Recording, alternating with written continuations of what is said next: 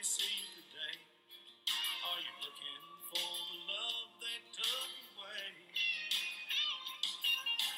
Everyone knows that you couldn't buy the pain, so you took your life in the pouring rain.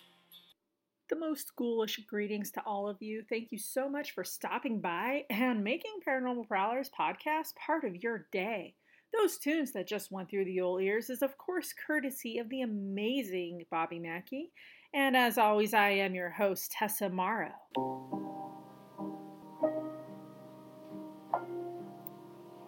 Today we find ourselves in Jefferson County, Missouri, at a location that for 168 years housed some of the most dangerous men and women out there, Missouri State Penitentiary, which opened back in 1836 and eventually shuts down in more recent of years, that being 2004. And at the time of its shutdown, it was the oldest continuously operated correctional facility west of the Mississippi River. As mentioned a couple of weeks ago in the Eastern State Penitentiary episode, Missouri State Pen, along with Eastern State Pen and Alcatraz, are the only three maximum security prisons that allow the public to come in for tours, historically, and ghosts. Speaking of Alcatraz, Missouri State Penitentiary had been around for about 98 years before Alcatraz became a federal penitentiary, so that's kind of neat. Before we dive into some of the inmates and their stories and the hauntings, here's a short timeline, if you will. Now, in 1842, Missouri State introduces female inmates into the penitentiary's population. And in 1868, Housing Unit 4 is constructed. This would hold post-Civil War criminals. And guess what? The stone that was used to build Unit 4 was quarried right on the property and is built by the inmates. In 1905, Housing Unit 1 is built. This would house some of the female inmates. And in 1914, Housing Unit number 3 joins the party. This was the segregation area. And it is in the 1936 area where the penitentiary is at its highest peak, being home to 5,200 inmates, more than any other facility in the country. The following year, in 1937, the gas chamber is built, and, like Housing Unit number 4, the execution chamber is constructed by none other than the inmates. Prior to the gas chamber, death rowers were executed via hanging. The gas chamber would welcome 40 doomed souls into its opening chambers. More on some of those executions later on. In 1967, Time magazine dubs this penitentiary as the bloodiest 47 acres in America. Now, Missouri State Pen remains open to this very day for tours and investigations. I looked online because I was really interested, and here's what I found for those that are also interested. For a 2-hour tour, it's $35. For a 3-hour tour, it's $45. A 5-hour overnight paranormal investigation runs $75, and an 8-hour overnight paranormal investigation is $100. These are not bad prices at all, in my opinion. You're getting to go to a historic location with so much history seeping through, and for several hours, that's pretty cool. I mean, I remember when I did a few hours at Waverly Hills, and it was over $100. Nothing against Waverly. I absolutely love that location. You guys know that, as I've done an episode on that place and I've mentioned it a few times. And I will go back eventually. But $100 for 8 hours, that is quite the absolute awesome deal. You can go to MissouriPenTours.com. And I believe they do the tours from March through November. During the 168 years of being a penitentiary, this location sure has had its fair share of riots, escapes, murders, suicides, and executions. On the 22nd day of September in 1954, a huge riot breaks out. This was well planned. 2 inmates claim that they are sick. Well, this gains the guards' attention. You guys, this is exactly what they had been planning and what they were hoping for. Distract the guards. Once the guards walk into that trap, they are ambushed. They are held hostage and their keys are taken away from them. The two sick inmates then begin to release fellow inmates from their cells. And as news breaks about the riot, several come to assist. From the Highway Patrol to the Missouri National Guard and several fellow police departments. And it didn't take long at all for this to become a serious shit show. Soon, several inmates, I believe it was around 2,500, no joke, were roaming around freely, kind of like a scary movie. Like, no way that could really happen. By the time the penitentiary is surrounded by authorities, at least 4 of the buildings are in flames. One of those buildings was the license plate factory, and I saw a picture of it burned out, and it was huge. It's a factory, but it was gigantic, and that was completely destroyed by fire. Enough was enough. Early the following morning, armed officers are on the rooftops and entering the area where several hundred rioters continue to wreak havoc. Over the loudspeaker, an announcement, more like a last chance to save your ass, a warning if you will, comes on saying something to the effect of, you better enter the closest cell you are next to and do it quietly or you will be shot. We will not hesitate.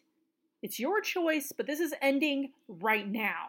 One inmate stupidly calls their bluff, and he is shot dead. Well, this is kind of a wake-up call. Okay, these guys mean business. They're not messing around. And quite the eye-opener, they make the decision to go to the cells as instructed. Smart choice. The aftermath after the riot is that 50 inmates are injured, 4 inmates are killed, one which was serving time in solitary confinement and was tortured and murdered by his fellow inmates, one attempts suicide, and 4 guards are severely injured. $5 million worth of damages and a decent amount of buildings, well, they're burned down.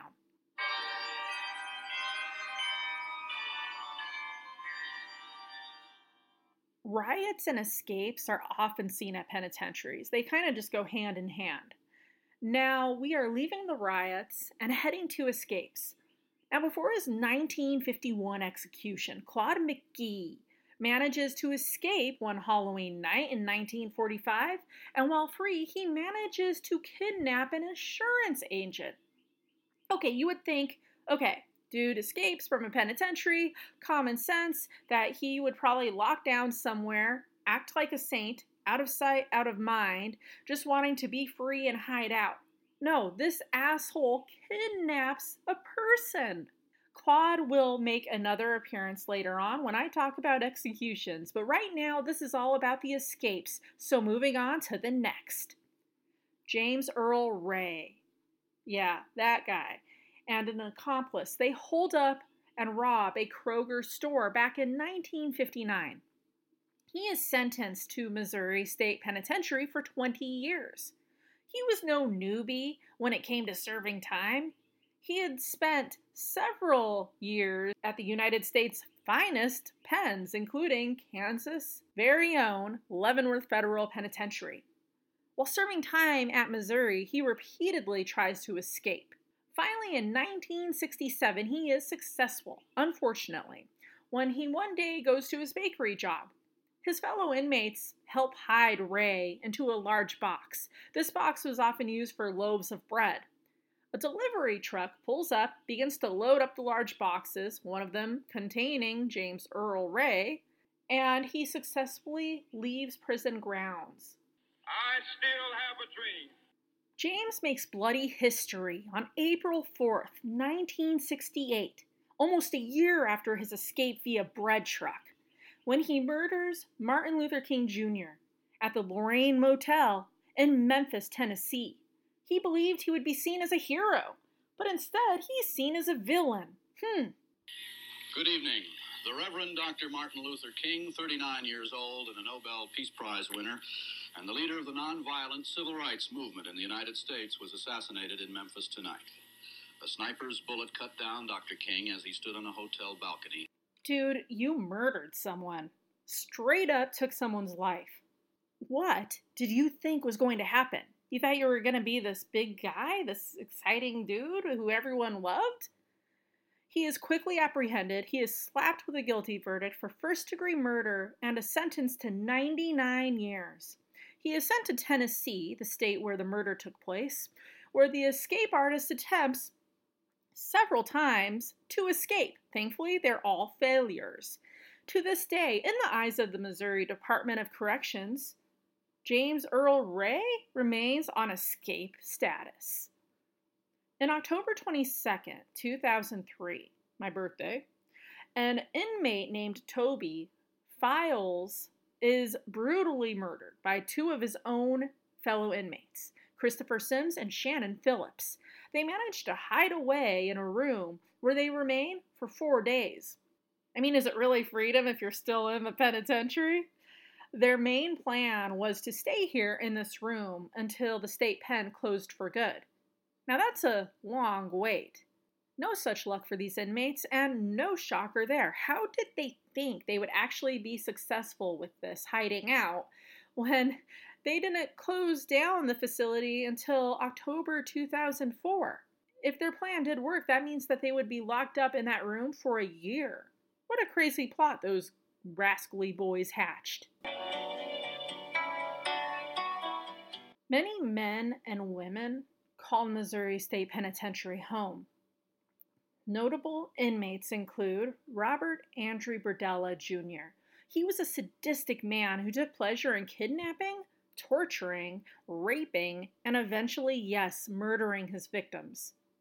In 1984, and lasting up until 1987, Kansas City, Missouri was in a state of terror when a serial killer known as the Kansas City Butcher plagued the area with several killings.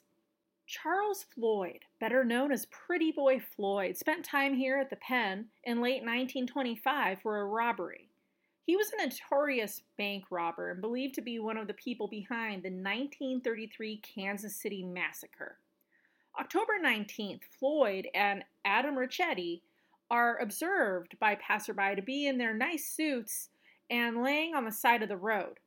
Well, this concerned the travelers quite a bit, and they get back into town where they share what they saw with the police chief, John Fultz. Law enforcement arrive, and Ricchetti, he flees into the forest, while Charles Floyd begins shooting. None of the authorities die in this case, thankfully, but they do suffer injuries. Floyd eventually follows Ricchetti's actions and runs into the forest. Ricchetti is eventually apprehended, but Pretty Boy Floyd gets away. Or does he? It is a few days after the incident, October 22nd, again my birthday. He is at a local pool hall when suddenly someone sees him, recognizes him, and soon a chase occurs. He gets into a car, but he quickly comes back out with a .45 caliber pistol. This will be a fatal mistake on Pretty Boy Floyd's part, and he meets his maker. He died in Ohio, but is transferred to Oklahoma for burial. Publicly displayed for all to see if they wished, his funeral, believe it or not, remains the largest funeral to be conducted in Oklahoma history. Anywhere from 20,000 people to 40,000 came to pay their respects. Or maybe just to make sure he was dead, who knows. Adam Ricchetti, you'll hear more about him later on as he does get executed in Missouri State Penitentiary. But I want to talk a little bit about the Kansas City Massacre. It was masterminded by Vernon Miller. He was a bank robber, a bootlegger, a hitman. Oh yeah, and at one time, this hitman used to be the sheriff for Huron, South Dakota. So what made this one-time lawman and respectable citizen turn and change extreme paths? It's believed that he recruits the help of Pretty Boy Floyd and Adam Ricchetti to help with the massacre. 4 police officers would be murdered by the time this massacre ended. Police were apprehending a man named Frank Nash, often referred to as Jelly, when they are suddenly ambushed. The victims are Kansas City detectives William Grooms and Frank Hermanson, Special Agent Ray Caffrey, and Oklahoma Police Chief Otto Reed. Jelly, the man they were bringing in, who Miller desperately was trying to help escape, was also killed during this ambush. As the murderers get closer to the car to perhaps admire their handiwork, who knows, a surviving policeman shoots at them. They, of course, do what they do best besides shooting at people, and they flee the area. Well, months later, mastermind Vernon Miller, former Sheriff Miller, is found in Detroit. And let's just say justice was served. Karma's a bitch, especially when you're murdering people. Well, this scumbag himself was found murdered. He was beaten and strangled. As my little nephew would say, karma. Ricchetti's fingerprint is found at Miller's place, where he often hid away from authorities. Alvin Karpis, a bad dude himself, who was a bank robber, among other things, like being a leader of the Barker and Karpis gang, shared that Pretty Boy Floyd admitted to him his involvement in the massacre that claimed 5 lives. Both men deny any part in the murders. What's interesting is the man who was believed to be Floyd was actually shot during the shootout and had an injury on his shoulder during the time massacre took place. Well, when checked, Floyd did not bear any type of injury of this sort, something that you just cannot simply cover up. You could try, but evidence of a gunshot wound would definitely be there. Pretty Boy Floyd admits to being responsible for several crimes in his day. He's the first to admit that he is no saint. I mean, come on, there's no denying it. Once John Dillinger is wiped out, Floyd takes his place as public enemy number 1, but he always refused that he took part of the Kansas City massacre. Same with Adam Ricchetti. In fact, police in Kansas City receive a postcard, which was dated June 30th, 1933, and it read this, quote, "Dear sirs, I, Charles Floyd, want it made known that I did not participate in the massacre of officers at Kansas City. Charles Floyd." And on a side note about Pretty Boy Floyd, about 5 years before his death, he is arrested in May 1929 and suspicion of highway robbery, but he is released the very following day.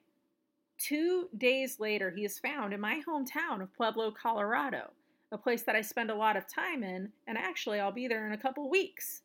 And he's charged with vagrancy and is fined $50 and sentenced to 60 days in jail.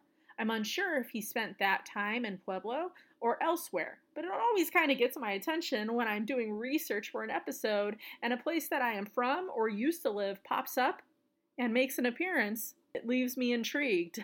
But it is interesting. I have to think that maybe Alvin Karpis had something to do with it himself.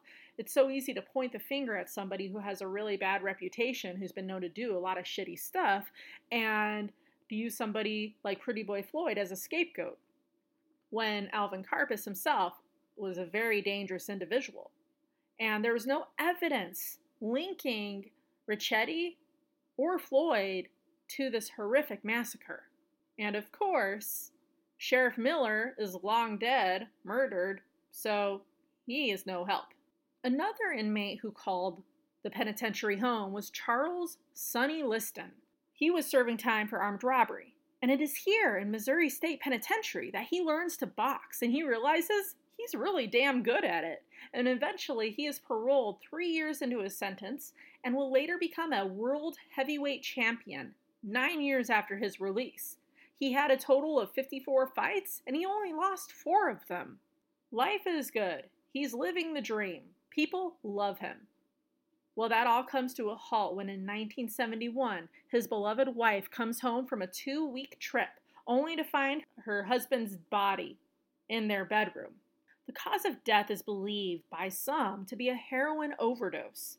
However, the body was too decomposed, as he had been deceased for quite some time, possibly the 2 weeks she was gone, before being discovered. So the tests, unfortunately, were inconclusive. Listed in the report is lung congestion and heart failure. In the eyes of people that really knew him, his death was an extremely suspicious one. Those closest to him claimed that he was deathly afraid of needles, so he would never have used heroin. But authorities did find both heroin and marijuana at the scene, so I don't know. Carl Hall and Bonnie Heady, they kidnap a young boy named Bobby Greenlease. They definitely had this planned out. They went to his school where Bonnie talked a nun into releasing the young boy into their custody. She claimed that she was a family member of the child and that he had to leave with her immediately as his beloved mother had just suffered a heart attack. And they had to take him to the hospital so he could be with his mother. Concerned, after the boy leaves, the nun tells a fellow nun about the heart attack, and a call is actually made to check on the mother's condition. You guys, there was no heart attack. This is every parent's worst nightmare. Fear strikes immediately, and the FBI is instantly contacted. Carl and Bonnie, along with the child, they cross state lines. They leave Missouri and they enter into Kansas. They end the child's young life by shooting him. He was only 6 years old at the time of his murder. They go back to Missouri, where they bury young Bobby's body at Bonnie's home in the backyard. The murderous couple, they're not done yet when it came to terrorizing this family. After the boy is murdered and buried, they begin to taunt Bobby Greenlee Sr. by sending letters demanding a ransom. They request that the wealthy man and father send $600,000. You guys, this is back in 1953. Today, that's $6,782,831. Greenlease, he wants nothing more than to have his precious son back. He doesn't care about the money. His son's life is so much more precious to him, so he does everything that these horrible people ask for. He pays the ransom. He's keeping the authorities at bay as requested. Getting Bobby back is his sole mission. That's all that mattered. He didn't know that more than likely his son Junior was murdered just hours after his kidnapping. And at the time, this was the largest ransom ever paid in American history. That is until 20 years later when Virginia Piper is kidnapped. The difference? The kidnappers were in it for the money, not the violence. When they got that money, they called a random stranger telling them the location of the missing woman's whereabouts. She is thankfully found safe and alive, yet I'm sure rather rattled and scared, and she is eventually reunited with her family. Bobby Jr. did not get that chance to see his family ever again. You'll hear more about these monsters when I talk about executions. John Johnson, he is better known as Firebug. He was considered to be one of the most notorious men to call Missouri State Penitentiary home. He attempts to escape several times. One time he even sets the prison on fire. This inferno causes $500,000 in damages, and it kills several of his fellow inmates. He is convicted of arson and handed 12 additional years to his already lengthy sentence. He is then put in solitary confinement in the dungeon where he remains for several years. The St. Louis Dispatch wrote an article on him December 16, 1900. John B. Hunt, known only as Firebug Johnson, served a longer continuous term than any other man ever confined in the Missouri Penitentiary. He spent more time in solitary confinement than any other American prisoner on record. So when a release date can be seen, Firebug, he decides to write a letter to the governor, dated December 2nd, 1900, and it reads this. Mrs. L.V. Stevens, dear madam, I would very much like to see you. I think they are going to give me my liberty, and the mere thought of it sets me wild. I have not slept any for 3 nights. While my heart has been beating like a steam engine and fluctuating between hope and fear. Liberty, the buoy of hope, the stay of life, the ambrosial nectar upon which the soul of even a poor prisoner feeds, is soon to be mine once more, and I want to see you, to ask you to forgive me, and to send me on my way with your blessing. For once in my despair and madness, I blamed you, along with the governor, for not getting my liberty. My love for liberty, I think, made me unreasonable. Hope led me to expect more, perhaps, than I deserved. Although the suffering I have passed through has been terrible, I feel that I am bigger for it. I feel kindlier for my fellow man. as well as more enlightened. And when I leave here, it will be with a mind devoted to the principles of right and with a fixed determination to do right." Unquote. Upon Johnson's release, he writes a book titled Buried Alive for 18 Years in the Missouri Penitentiary. And it's no joke, he was in the dungeon from February 26, 1883, up until July 1st, 1900, a little shy of 17 and a half years. And I feel I have to mention this again, that he has spent more time in solitary confinement than any other American prisoner to date. And it all happened right here at Missouri State Penitentiary. Another inmate who called this place home for a while was Blanche Barrow, well known for being part of the Bonnie and Clyde gang. She was sentenced to 10 years here for assault with the intention to kill. However, she becomes a model prisoner and she's actually released in 1939.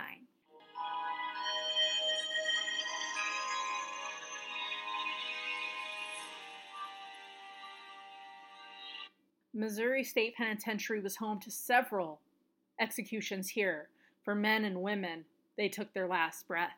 The year 1938 was plagued with executions here at the penitentiary. John Brown, he holds up a tavern and while doing so murders a Missouri patrolman, William Cavanaugh.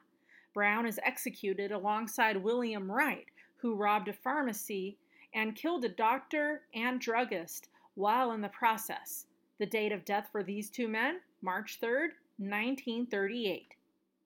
March 5th, 1938, just 2 days, mind you, after the double execution of Brown and Wright, a man named Raymond Boyer is executed.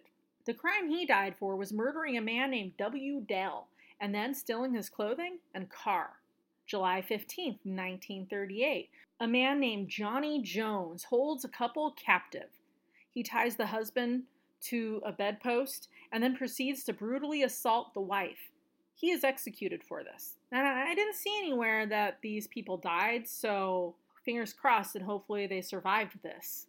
On October 7th of 1938, Adam Ricchetti is executed for his part, or what's to believe to be his part, in the Kansas City massacre. Pretty Boy Floyd always denied any involvement, and Adam Ricchetti was right there with him. Spokane Daily Chronicle reported this on June 13, 1935. The title screams, "Death Demanded for Adam Ricchetti." The state today demanded the death penalty for Adam Ricchetti, charged with murder in connection with Union Station slayings of four officers and Frank Nash, their prisoner. Here on June 17, 1933, Michael O. Hearn, deputy county prosecutor, made the plea in an opening statement after Ricchetti attorneys lost in a second attempt to quash the indictment. Still, in October of 1938, it is the 28th day one Granville Allen is executed for murdering Howard Preston during a botched robbery. Byron King, he is executed November 4th, 1938. The crime that got him a date with the executioner, you may ask. He decided that it's okay to rob a St. Louis taxi driver, a man named George Spear. And in a result of this burglary, he gets $3.25. He then proceeds to brutally murder George. Before the taxi driver can breathe his last breath, he was able to identify King as the man who had robbed and attacked him. Moments before his execution, he is seen smoking cigarettes and talking it up with the prison staff. Again, $3.25 this man was murdered for. It's just unbelievable. And we finally leave deadly 1938 and enter into 1939. February 15th, John Williamson is executed for murder, that of a farmer named George Williams. The argument, which turned into murder, was over 2 hogs. And September 20th, 1940, Robert West is executed for the murder of his childhood sweetheart. What seemed to be a regular day for her, she was just sitting in a car, minding her own business at a relative's house when tragedy strikes. On a side note, Robert actually helped quarry the stone that was used to build the Missouri State Penitentiary gas chamber. He died in that very chamber his hands helped build, alongside with murderer and death rower Chester Jackson. He too murdered the woman he supposedly cared deeply for. An eye for an eye, fellas. An eye for an eye. On January 3rd, 1941, Wilburn Johnson is executed for the murder of four people: a grandmother, her two grandchildren, ages 13 and 15, and an unidentified person. What caused this man to do such a heinous thing? $5, you guys. He murdered four people for $5. Like, again, are you kidding me? June 16, 1944, Alan Lambus gets a date with the executioner for the murder of a teenage girl. He used a pitchfork after he tried picking her up and she declined his advances. On March 25, 1945, Leo Lyles is executed for a robbery that turned deadly. He attempted to steal a farmer's truck, and while in the process of doing so, the farmer, Martin Twellman, is murdered. Leo's execution is the very first in Missouri's history that a woman is allowed to witness an execution. And later that year, on November 16th, William Talbert, Leo's accomplice, is also executed for the crime. August 16th, 1946, Fred Ellis and Jesse Sanford are executed for their roles in the robbery and brutal murder of Mary Santo. They proceeded to beat her and burn her to death. They got away with $45, but ultimately not their lives, thank God. January 9th, 1947, Van Lee Ramsey is executed for the murder of Lena Davidson. She was only 19 years old at the time of her death, and she was just working as a waitress trying to get by when he decided to rob her. It went very bad, and he ended up slitting her throat. September 26th, 1947, Floyd Cochran is executed for the rape and murder of Mary Lou Jenkins. He strangled her with a lamp cord. He also murdered his very own wife. He requests for his last meal a T-bone steak with fries, corn, gravy, bread, cake, and coffee. Once he receives this meal fit for a king, he refuses to eat it. Not a single damn bite. Like he was worthy of eating any of that anyways. November 4th, 1949. Ernest Scott, he is executed for the murders of Circuit Judge Charles Jackson and his wife. He believed that the two were having an affair. And I couldn't find anything to prove that this was actually true. But either way, dude, you don't murder, you divorce. That's what I always yell when I'm watching my true crime. Ah, you idiot. Just divorce the person. You don't need to murder. So December 2nd, 1949, George Bell is executed for the gunfight at an apartment that he had with police. And by the end of the gunfight, a bystander, along with four police officers, would die. January 5th, 1951, Claude McGee is executed. Claude and John Manor, they entered Missouri State Penitentiary together for the 1937 murder of a Missouri man. Halloween day of 1945, him and another inmate managed to escape, and they kidnap a Jefferson County, Missouri insurance agent. Later on, Claude would murder John Manor. Remember, these men are doing time for killing the same person.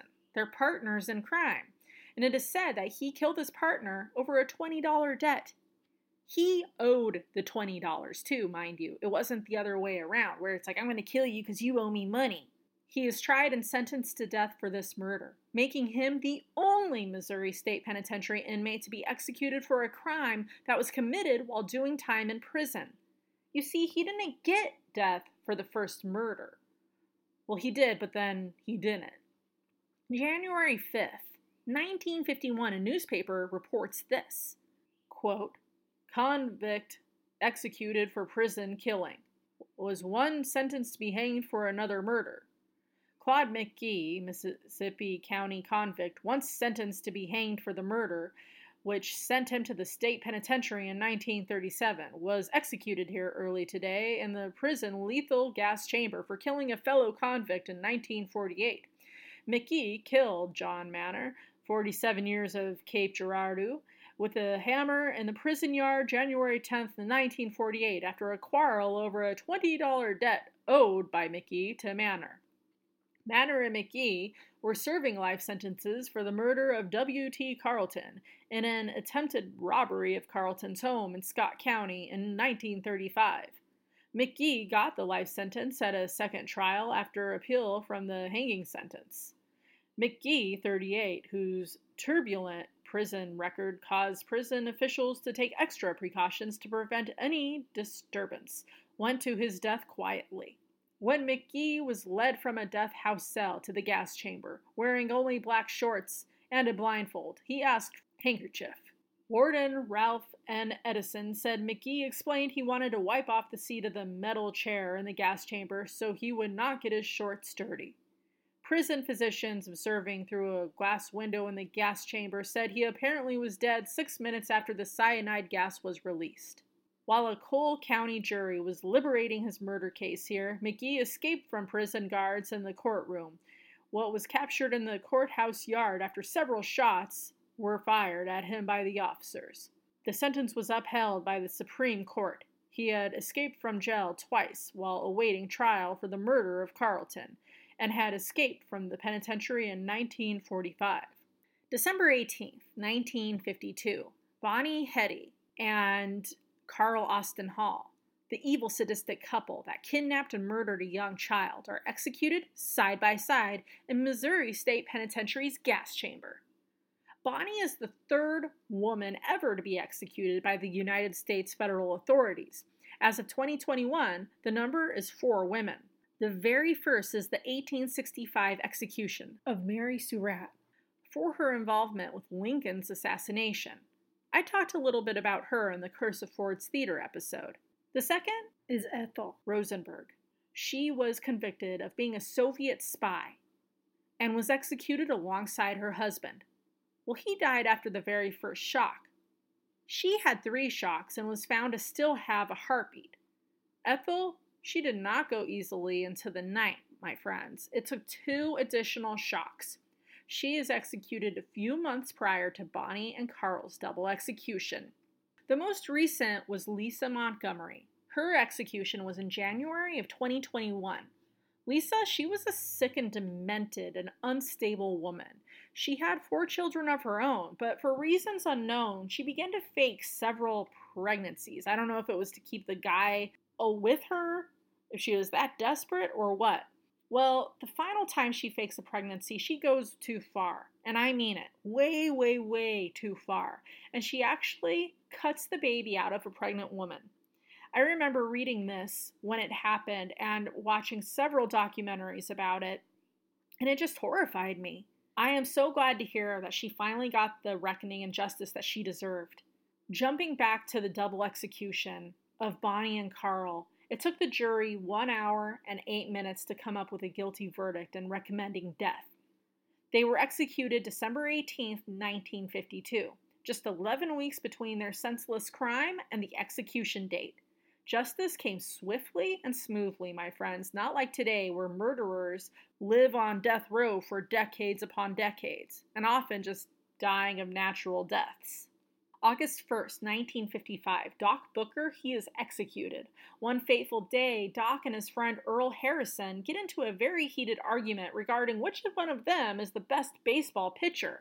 You know, instead of just going out and proving each other wrong out on the field, by the end of the fight, Harrison is dead. Booker's execution is the first since the 1954 riot. Obviously, because of the riot, staff was extremely nervous. They didn't know what to expect with the execution, but everything went okay, thankfully. Ronald Lee Wolfe spent time in Atlanta, Georgia at the federal prison. He is released, and 3 days later, he finds himself in Missouri. He lures an 8-year-old girl away from a church picnic, and he proceeds to rape her. Brutally. And I must repeat this. 3 days. The dude was not even a free man for an entire week. Not even half a week. Before he felt the need to do something so heinous, so despicable, so disgusting. He is executed, thankfully, this child rapist, is executed on May 8th, 1964. Were your 3 days of freedom worth it, my man? January 26th, 1965, Lloyd Anderson is executed for a drugstore robbery, which turned into a murder when he takes the life of someone in the store. Anderson is the last lethal gas execution in Missouri. January 6th, 1989, George Mercer, also known as Tiny, is executed for the 1978 rape and murder of Karen Keaton. Prior to the murder, he had already raped a 17-year-old girl. He is the first person to be executed in the state of Missouri since 1965, that being Lloyd Leo Anderson. He died in the gas chamber but was given the lethal injection. His execution started at 12:03 a.m. He loses consciousness a couple minutes later at 12:05, and he is pronounced dead 4 minutes later at 12:09 a.m. From start to finish, 12:03 to 12:09. I'm sure the rape and murder that Karen Keaton endured was much longer than just a handful of minutes. In my opinion, George Tiny Mercer, he got off easy.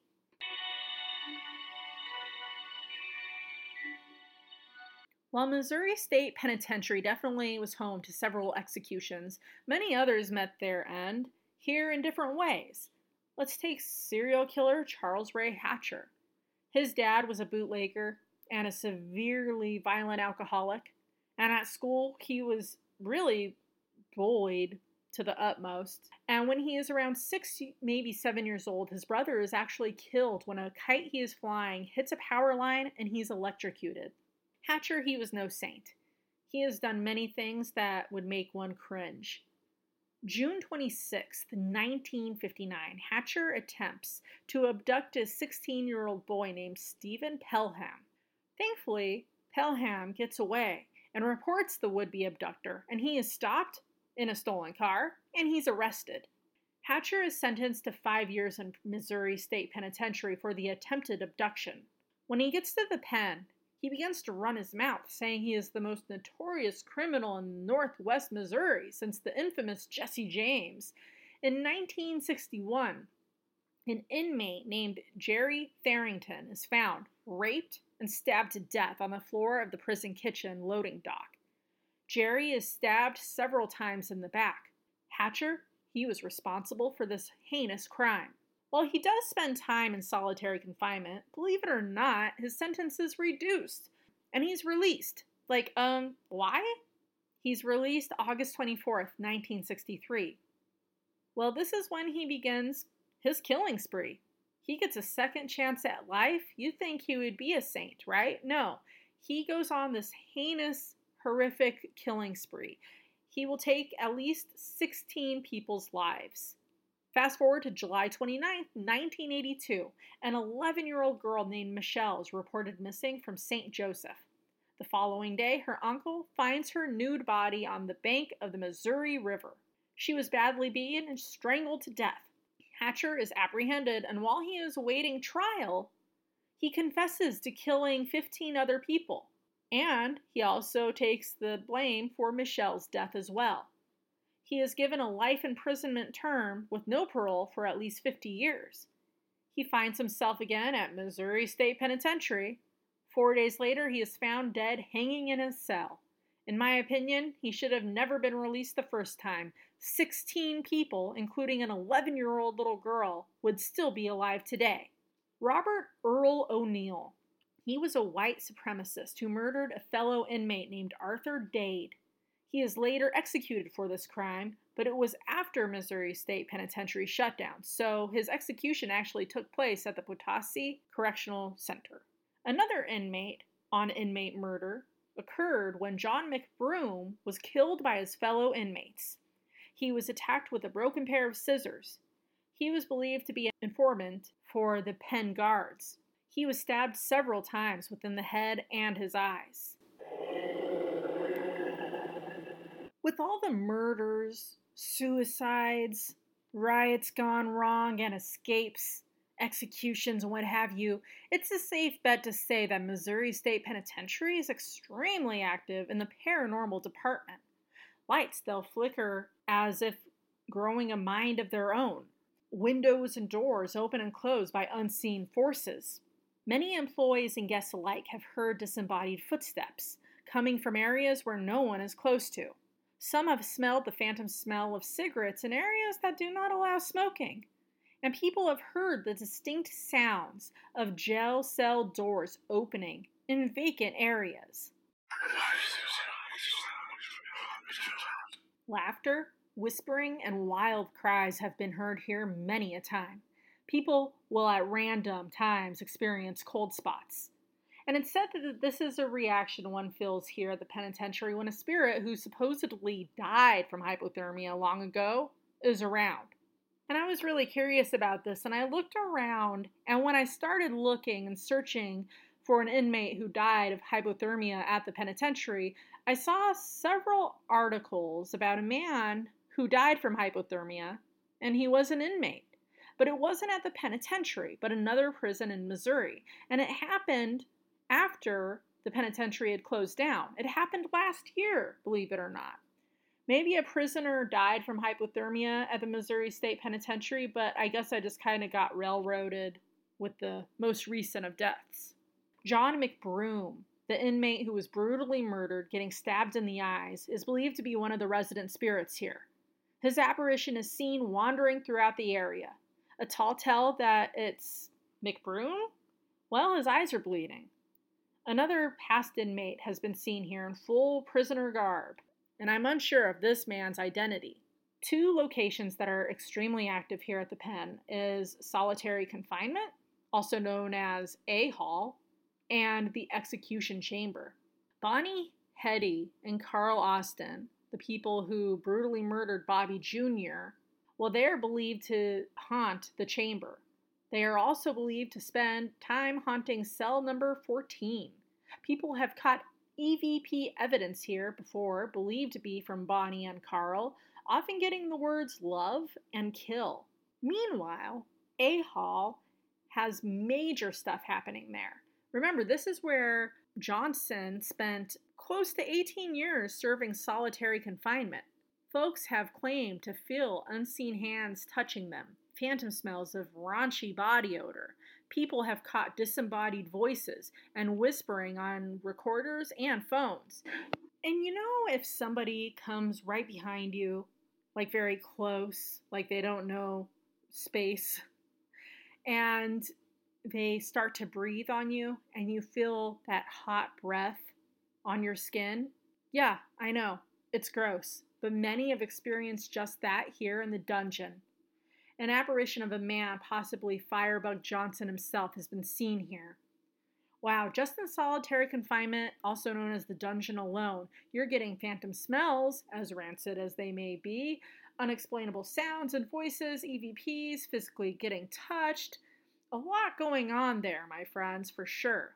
In haunted places, I found a couple people who shared some stuff regarding the old penitentiary. One woman shared that back in the 90s, she was actually part of the nursing staff. She would work nights, and it was while doing pharmacy work that she would start to hear rattle of the chain type of sounds. Doors would kind of close on their own, and she would even hear voices that she could not debunk or explain. She would search the area, and I mean, you know, if there's an inmate out or something, she had to know about that and be able to get help right away. But upon her searches, she never would find a single thing out of the ordinary. Certainly nothing to explain why she was hearing all of these random sounds. And it would have been near impossible, though, for an inmate to be around, a live one anyways, as she explains, quote, "You had to go through 3 main gates on all open sides to get to me, so no one could just get there without someone knowing," unquote. She shared that she had worked there for about 2 years and that this would happen several times to her. This one person shared that they had been on several ghost tours throughout the years. They even got EVPs of not only this person's name, but their daughter's name as well. And I have had this happen to me many a times. It's definitely a neat feeling hearing your name come from the lips of a ghost. In A Hall, mentioned just moments ago, they experienced something interesting. Her daughter's bra pops all on its own. As a frequent bra user, I can say this is not natural. They also saw a shadow person there as well. And while visiting Death Row, this person felt cold air being blown into their ears. Not once, my friends, but twice. While they were at an event where Nick Groff was, the daughter's leg is grabbed by unseen forces. She lets it be known, and Nick actually asks the spirits, hey, were you responsible for touching this young lady's leg? And they get a recording back of a man replying yes. They then get an EVP very loud and clear saying for them to fuck off. Missouri State Penitentiary is definitely on my list of places to go to. I just in general love going to these types of locations and check them out. The history alone is phenomenal, and the haunting vibes is just a bonus.